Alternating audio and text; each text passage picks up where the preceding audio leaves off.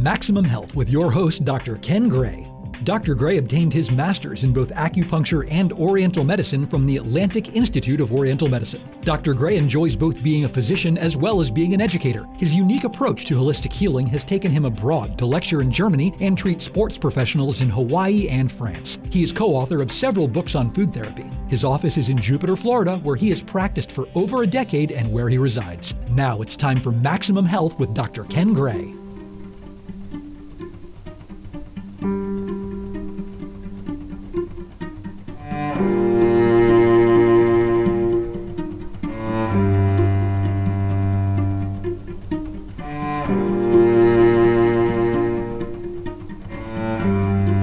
Welcome back, everyone. This is Maximum Health Radio, quality living with yours truly, Dr. Ken Gray, holistic physician. Thank you for joining us every Friday at 7 p.m. Eastern Standard on 88.9 FM, WQCS, and of course, everywhere on Apple, iTunes, podcast, as well as the Public Radio Exchange. Um, thank you for your support, and uh, please, if you've missed any of our past shows, which have been numerous at this point, go back and uh, you'll see that there's something for everyone and uh, very enriching. A new guest every week, and uh, we're really fortunate to be doing what we do here at Maximum Health Radio. Um, today's guest is Dr. Luis Pena. Thank you for joining us, sir. Thank you for inviting me, Dr. Yes, and he hails from the Pulmonary Critical Care and Sleep Disorders Institute of South Florida. And there's a few reasons why we're talking with him today, uh, besides a new amazing monitor for respiratory health exactly and awareness. Uh, we will get a little background and sort of talks the current state of respiratory health. Um, which you know, I'm sure at this point we all have loved ones and friends that suffer from COPD, emphysema, all sorts of things. There's, a, there's also been a lot of uh, talk in the news with the vaping and the, the the respiratory health connected to that and what uh, people are seeing, maybe some misconceptions, misinformation, or some real facts from a real doctor that is dealing with this on a day-to-day basis right very much. so these are all things that we do here at maximum health and we thank you for uh, joining us today so let's get started with question dr luis pena how long have you been doing this I finished training in pulmonary medicine in 2011. Mm-hmm. I also I am trained in critical care medicine and I have background in internal medicine before that. okay so a little bit of everything which is good that's important it's not just the lungs but the whole body It's a holistic approach in a way. Yes, yes, from a medical doctor perspective. Um, and and what brought you into it? Why why what drew you to pulmonary Well, health? in I am asthmatic myself, so I used to deal with health problems Okay. since I was little, and I established a lot of empathy with my patients with chronic lung conditions ever Mm. since I was training in medical school in Colombia, Mhm. and um, you know, eventually I got involved, and and I, I chose as a as a career path because of that reason. Mm. Do you find your path also taking you closer to children's health now? Well, you know, um, even though there is a lot of information in the media and all that, especially with the vaping and the kids and all Mm-hmm. That, we uh, are doctors for adults. We see patients 18 years and older. Mm-hmm. But in many instances, you get asked in the community, Sure, and people sure. have a lot of awareness. And unfortunately, these problems are happening in kids as time goes by. So, Mhm. um, yeah, it's uh, there is there is some role in Mhm. that uh, regards. So obviously, there's I can hear our audience thinking and um, considering now. There's all sorts of things. Obviously, we're going to talk vaping. There's also environmental concerns because as the air quality of air changes all over, that changes the way our respiratory system is reacting. So, are you seeing more complaints of asthma, COPD? We definitely see more patients with more chronic lung conditions in Mm. densely populated cities with Mm. uh, high levels of pollution. And um, that is more prevalent outside of the United States, but we still see it in the US in Okay. large cities like New York, Chicago. Yeah. Um, I don't think we see it in, in South Florida as much, Mhm. but uh, we have people coming uh, and going all around the world Yeah. here. So Yeah, medical tourism is big here. We're a big medical tourism state where people travel from other places to come here for specialties. absolutely. Um, so let's break down some of these pulmonary uh, diseases. Mm, let's talk COPD. Let's break that down, for instance, so our audience knows what that is. COPD stands for chronic obstructive pulmonary disease and is essentially a chronic lung condition when the airflow is limited Right. and it is fixed over time, which means it's not intermittent Okay. as opposed to asthma. So the mm, 85% of the cases uh, are caused by cigarette smoking, but then there is a 15% of the cases which are chronic asthmatic patients who develop chronic obstruction of the airflow over time from poorly controlled asthma, and there is a minority of patients who can also develop COPD from exposure to biomass fuels in third world countries or exactly what you are mentioning, which is uh, cities uh, with high levels of air pollution. That can can cause this problem too. And for COPD, where have you seen the treatments? Have they changed from the time that you started to now? Because we're about to hit 2020, so that's almost a decade that you've been seeing cases. Absolutely. In pulmonary medicine, we had seen uh, not too many changes during the first part of the 2000s, but then during the last 15 years, the technology of the medical devices that are used to uh, take medications have changed a lot. People have active lifestyles. Uh, 25 years ago, you'd have to use a nebulized treatment three Right. or four times a day Right. And nobody has time for that. Everyone uh, wants to take their therapy and move on with their life and with their day. And we have many more people who are active in the in the workforce these days. So um, these days we have medications that you just take one puff once a day and you're done.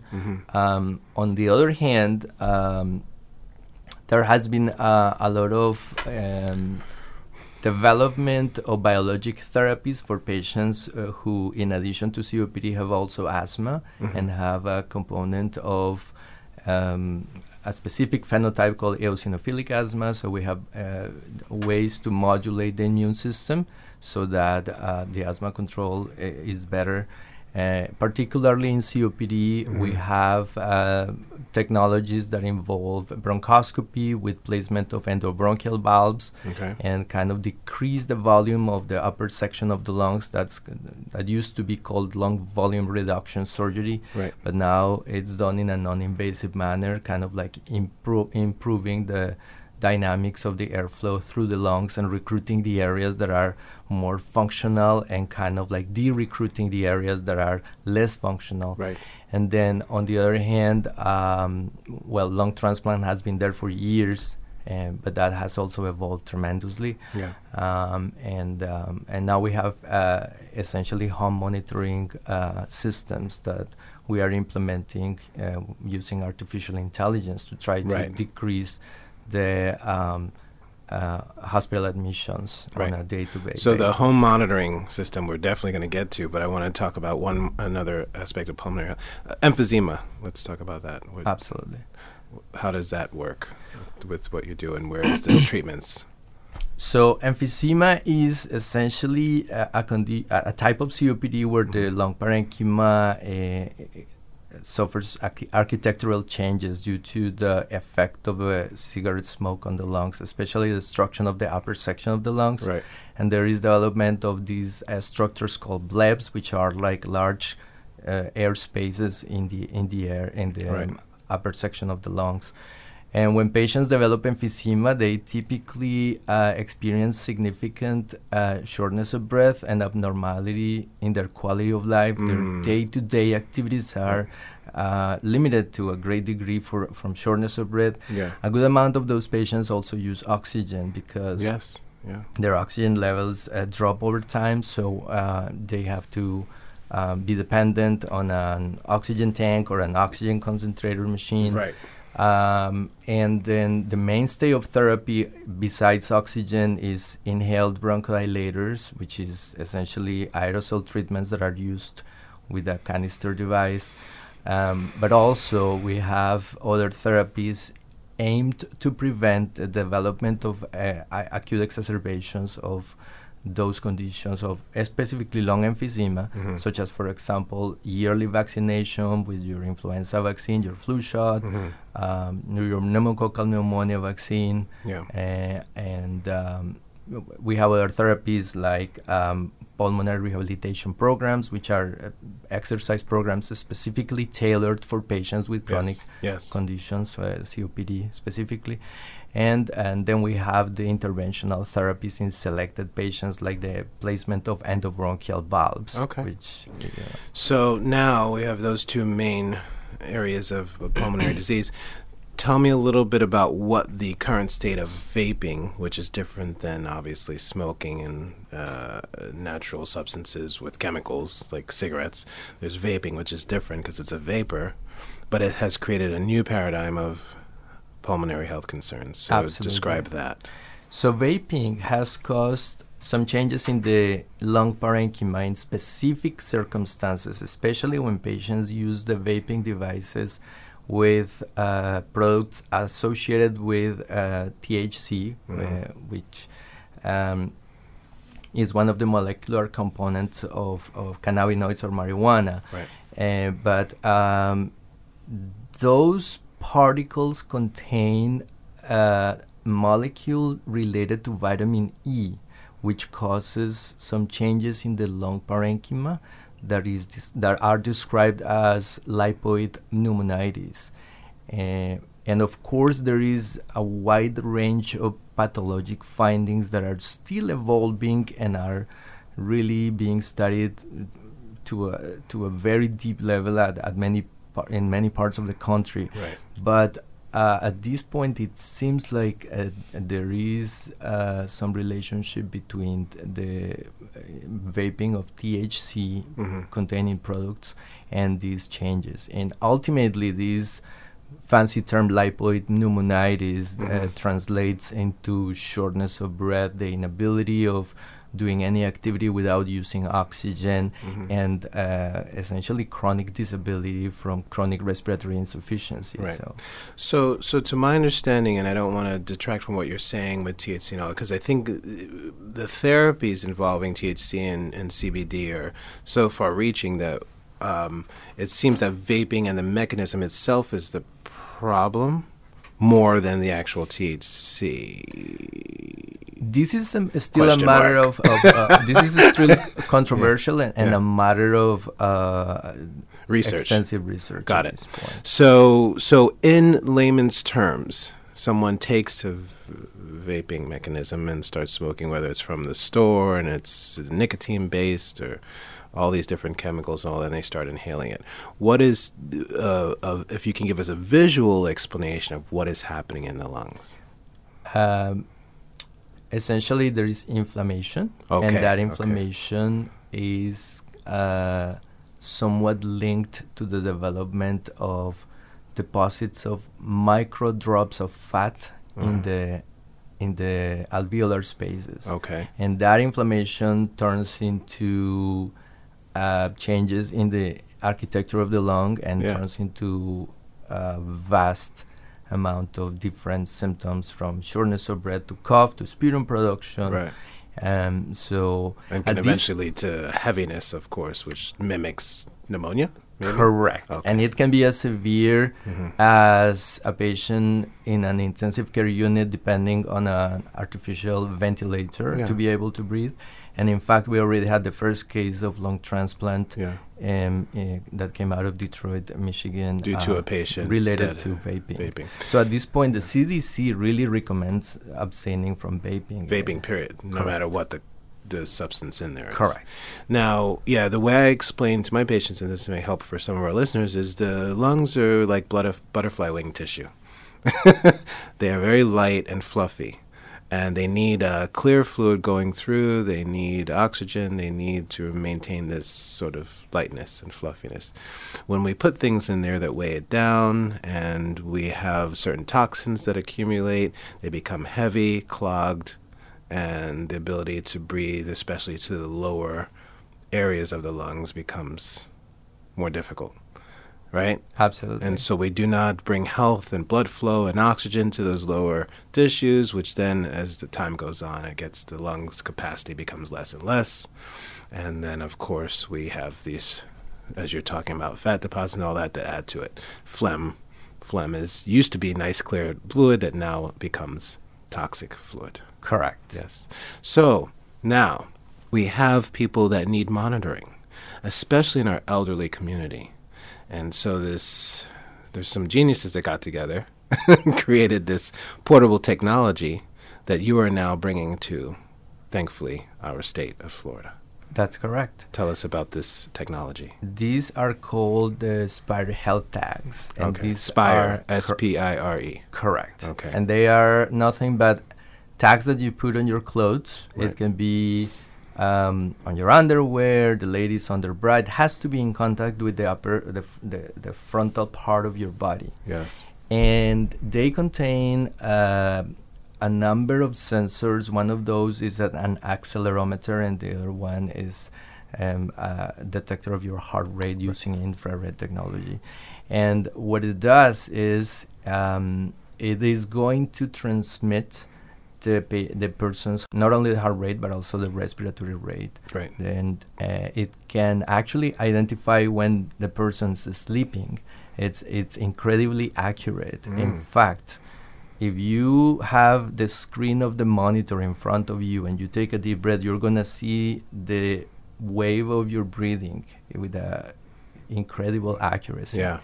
So these people are developing algorithms uh, that use interf- in um, artificial intelligence to determine the patterns of breathing of people, and it kind of learns. is It learns as it goes, and it learns not only for different populations but for individuals. Uh, what's what's Dr. Gray's pattern of breathing, Yeah. and then eventually when the person develops a respiratory infection or when the person starts developing a common cold, then that pattern of breathing is going to change and the algorithm is going to notify us and, and tell us this patient is not breathing as they usually do. Right. And we are going to start calling that patient and trying to get in contact with them, Right. getting them into the office, and hopefully avoiding a hospital admission and uh, most importantly, uh, you know, worsening of the condition of that patient. Sure. So it's a way to improve people's lives, most importantly, but also to hel- uh, to save healthcare dollars. Um, And the biggest concern would seem that when a patient is sleeping, because that's when things can go wrong, and then loved ones aren't able to quickly administer care, or that patient is just unaware of the fact that their breathing has changed so rapidly that they can go into a state of, you know, Absolutely, and I, Yeah. I'm glad you bring it up because it's important to differentiate uh, a medical alert system from these Yes, systems. yes, these absolutely. are these are not medical alert systems No. because the system is going to identify the pattern of breathing over the period of hours. Right. It's not going to identify a patient who has a sudden Right. uh, cardiac arrest or a collapse. It can uh, see an escalation. It can see a change over Correct. time, and it can measure stress, right? Because we have uh, many different stresses. We can be anxious in our sleep. We can be anxious while awake, but there's a level which is unacceptable, absolutely. and this is through the artificial intelligence is able to. Exactly, and that's why the algorithm is meant to be uh, is meant to learn the patient's patterns Mm-hmm. because, of course, there is n- there is more than one reason that can alter your breathing pattern, and Mm-hmm. you know eventually we have some of these patients uh, perform physical exercise when they are Mm-hmm. doing their pulmonary rehabilitation programs. Or they do exercise on their own, but Mhm. you're absolutely right. There might be a a- an episode of emotional stress, Yeah, but yeah. I don't So- want anyone calling me during my workout. co- correct. Are you okay? Exactly. I'm in the middle of my workout. Get off the phone. So you know. we are capable of telling the the computer system only alert me if this Yeah. pattern has been ongoing for more than three hours. got it. So things like that. So hmm Yeah, and then like I said, the, the sleep has got to be the most because we're seeing even young uh, individuals dying in their sleep uh, due to irregularities, probably through drug uh, taking or histories of health concerns. Um, and it would seem that it could have been prevented if these patterns were monitored during their sleep. Absolutely, there are a, a vast uh, array of applications that Yes. could potentially um, start to explore Yeah. because uh, the only real fact is technology is evolving and is becoming more and more part of our daily life Yeah. and um, if we can simplify some things or, or or achieve better outcomes by using it, uh, I think we should. Yeah. Now, let's speak about that technology because there may be some interest from listeners to say, okay, I want to use this, but uh, what are the particulars? How big in, in, in measurement would it be, would you say? This device measures less than an inch than by an inch. Uh, about half an inch, Okay. and Half an inch by less than an inch. correct. So that's pretty small. and it's pretty flat. It's Yeah. not uh, thicker than an SD card, or Mhm. maybe uh, one and a half the thickness of an SD card. Brilliant. So Yeah. um, and, And that then adheres to a clothing, a thin piece of clothing that you wear regularly, like underwear or something. Correct. You uh, you put on a piece of clothing Yeah. and then you forget about it. That's. Essentially, it. has a battery that lasts uh, about a year to a year and a half. Does it have to stay on that particular piece of clothing or can it be removed and put onto different pieces? It has an adhesive which is Okay. very strong, and Okay. it, once it gets uh, Stuck. uh, stuck there, it will not be removed. So you got to Uh, pick a piece of clothing or underwear that you're going to use regularly. We we have sets of uh, packs of eight, so you Packs of eight. Oh, Correct. multiple clothing. So Mul- correct. Okay, so, got so it. y- you use, uh, you know, uh, they have studied this and they have noticed that even people who have 20 pieces of underwear, they, there is a number of eight that Yeah, that typically, sit on yeah. the top of the Sure, drawer. sure. And those I'm- I'm one of those people people. Yeah. So. Yeah. Um, and once you put it on, Yeah. you can put that piece of clothing in the washer and in the dryer. Yeah. You just have to wear it. And, And I read it. that it lasts a year. So the battery lasts. Correct. A year, year and a half. Okay, all right. And then they then there's monitoring, and you take care of the monitoring out of the Office of the Pulmonary Critical Care Sleep Disorders Institute. Correct. All right, that's easy, no brainer. Um, c- insurance covers. So far, uh, Medicare is covering this service. The Mhm. patient has no copay whatsoever. Mhm. Um, but typically, our experience has been that once Medicare assumes a technology, Mhm. Most of our insurers and players in the healthcare system uh, Yep. jump on. Okay.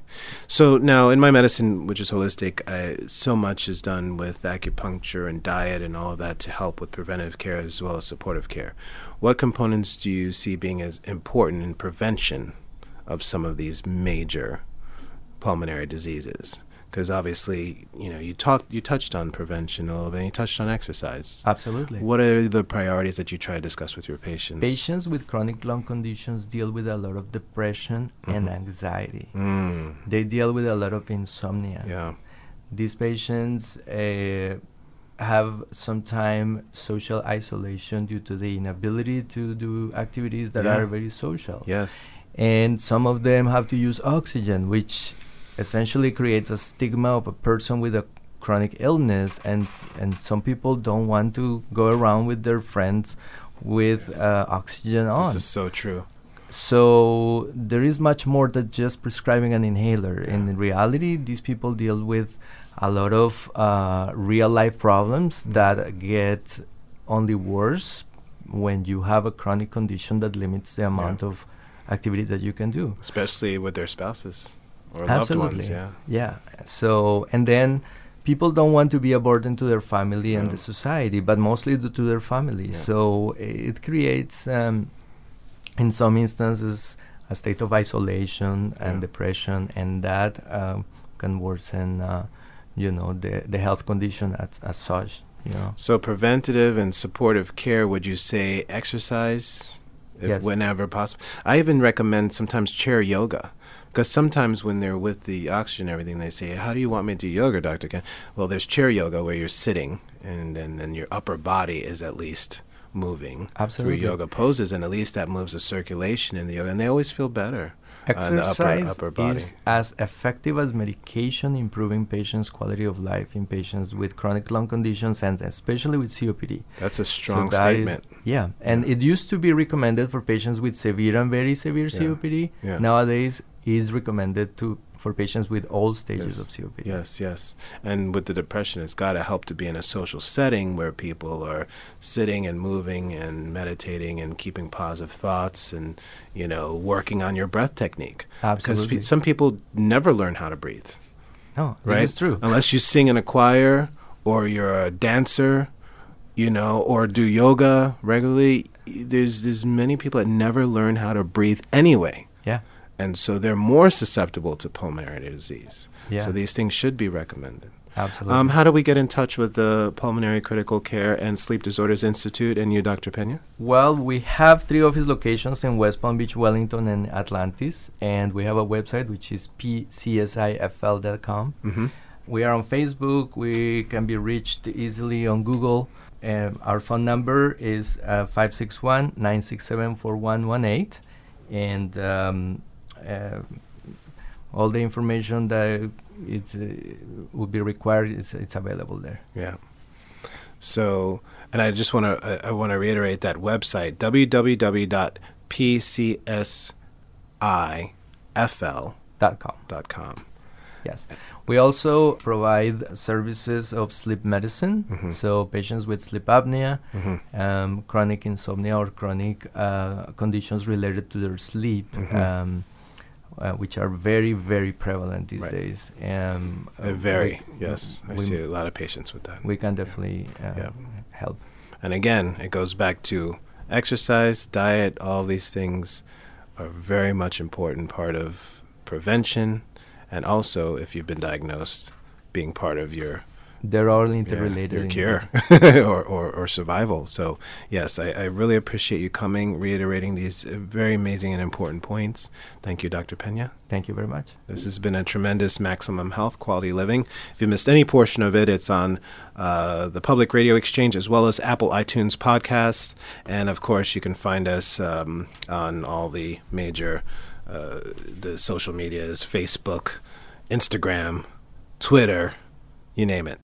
For the next Star Summit talk, Science, Technology, Healing Arts Renaissance, we ask the question where are we now with our relationship to love, our relationship to intimacy, to marriage, and to teenagers? It will take place at the Norton Museum of Art on Saturday, February 8th, 2020, 12 p.m. to 3 p.m. Our panelists for this amazing and timely Star Summit talk include Chrissy DeShiel, contemporary jazz, soul, R&B songwriter, singer on relationship to love, Nicole Prause, American neuroscientist on relationship to intimacy, Dr. Russell Bourne, clinical psychologist on relationship to marriage, Ruthie Steinberg, Supreme Court certified licensed mental health counselor on relationship to teenagers. You can get your tickets now via eventbrite.com. They're $23.50. We look forward to seeing you there. See you next time. Ladies and gentlemen,